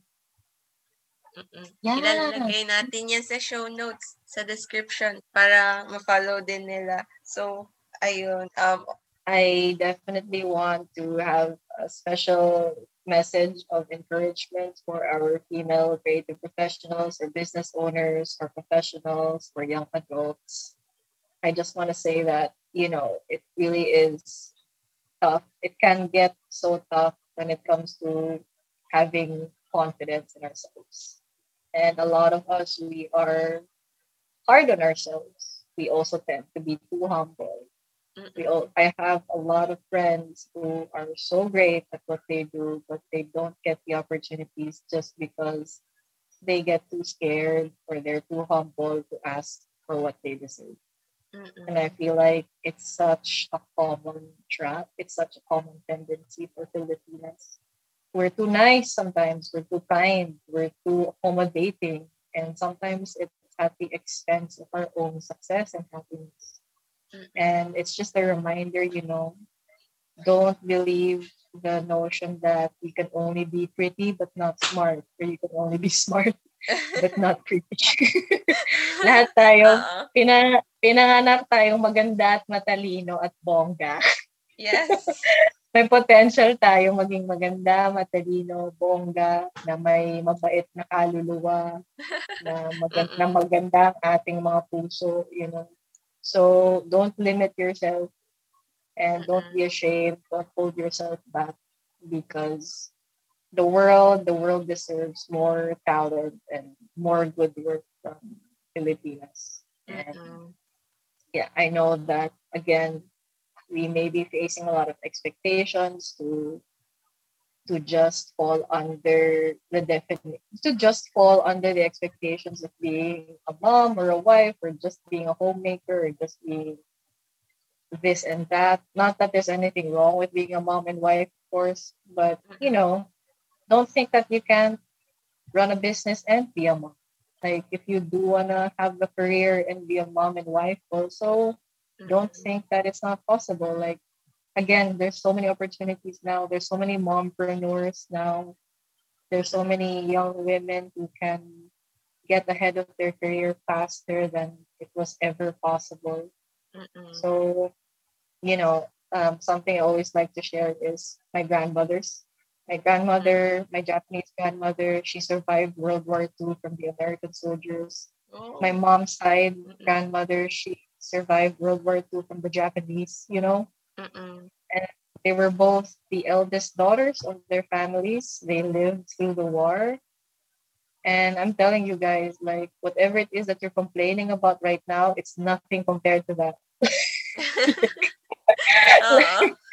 like that's something that I remind myself myself when I'm complaining that something is hard. Mm-mm. Sobrang nahiya na lang ako sa mga lola ko na they were able to send my parents to school and they're the reason why I'm here and I need to fight for them and I need to you know, fulfill their legacies and Mm-mm. and that's just a reminder like all of us filipinas we are here because of the sacrifices that previous generations have made for us Mm-mm. because our mothers and our grandmothers fought for their lives and fought for our for us to have the life that we have right now so let's not disappoint them and let's not complain and let's work hard yeah yeah fulfill our potential there you go Yes. Thank you so much. Ah, ano, yes, women empowerment. Yes. yeah yun na lang yun na lang hindi ko na-cover ang dami ko na na-cover eh Uy, pero ano, ang ganda nun. So, thank you so much. Thank you. Thank you for being in the podcast, Rona. Thank you so much my for God, sharing. thank you so much Oo. Mag- good luck na pag-edit Thank you. Yay! Thank you, Rona. Thank you. Good luck. Salamat. Salamat. Bye. Ano, Bye. enjoy the rest of your week. Good luck. Bye. Yes, you too. you too. Good luck. Good luck. Bye. Bye. I hope you guys enjoyed that. Ang dami namin na pag-usapan ni Rona on this episode. Nakakabuhay siya. And um, ang interesting ng mga napag-usapan namin on being practical as an artist. Like, kaya mong maggawa yung mga bagay na gusto mo i-pursue.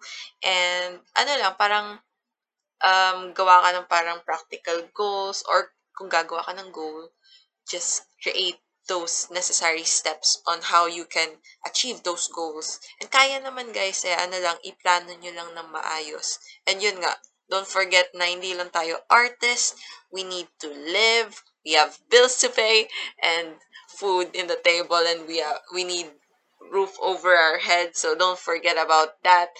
Ayun, be practical, don't forget about that, and be financially informed. So, I feel like ang dami pa rin naming hindi na pag-usapan ni Rona. So, maybe in the future, magko-collab ulit kami and talk more about these things. Um, actually, yung, ano, yung being financially informed ng mga creatives, yung ganun. I guess that would happen in the future and I'll try to invite some other creatives where we can discuss more about this topic. Just follow us on our socials and be get updated on these kinds of events, these kinds of um happenings in here in Creative Chica. If you guys have any questions, want to chat with us or collaborate with us, just hit us up on our socials. It's at Creative Chica PH on Facebook, Twitter, and on Instagram. We also have a Facebook group. Just search Creative Learning and Discussion Philippines on Facebook. We would also appreciate if you could support us by donating at ko-fi.com slash creativechica. And other ways to support us will be um, found on the show notes or in the descriptions. And all of these links will be in the show notes as well. So if you find this helpful and feel like someone would benefit from this episode or our previous episodes, do share it with them. And thank you so much for listening. And let's talk again soon. Bye bye.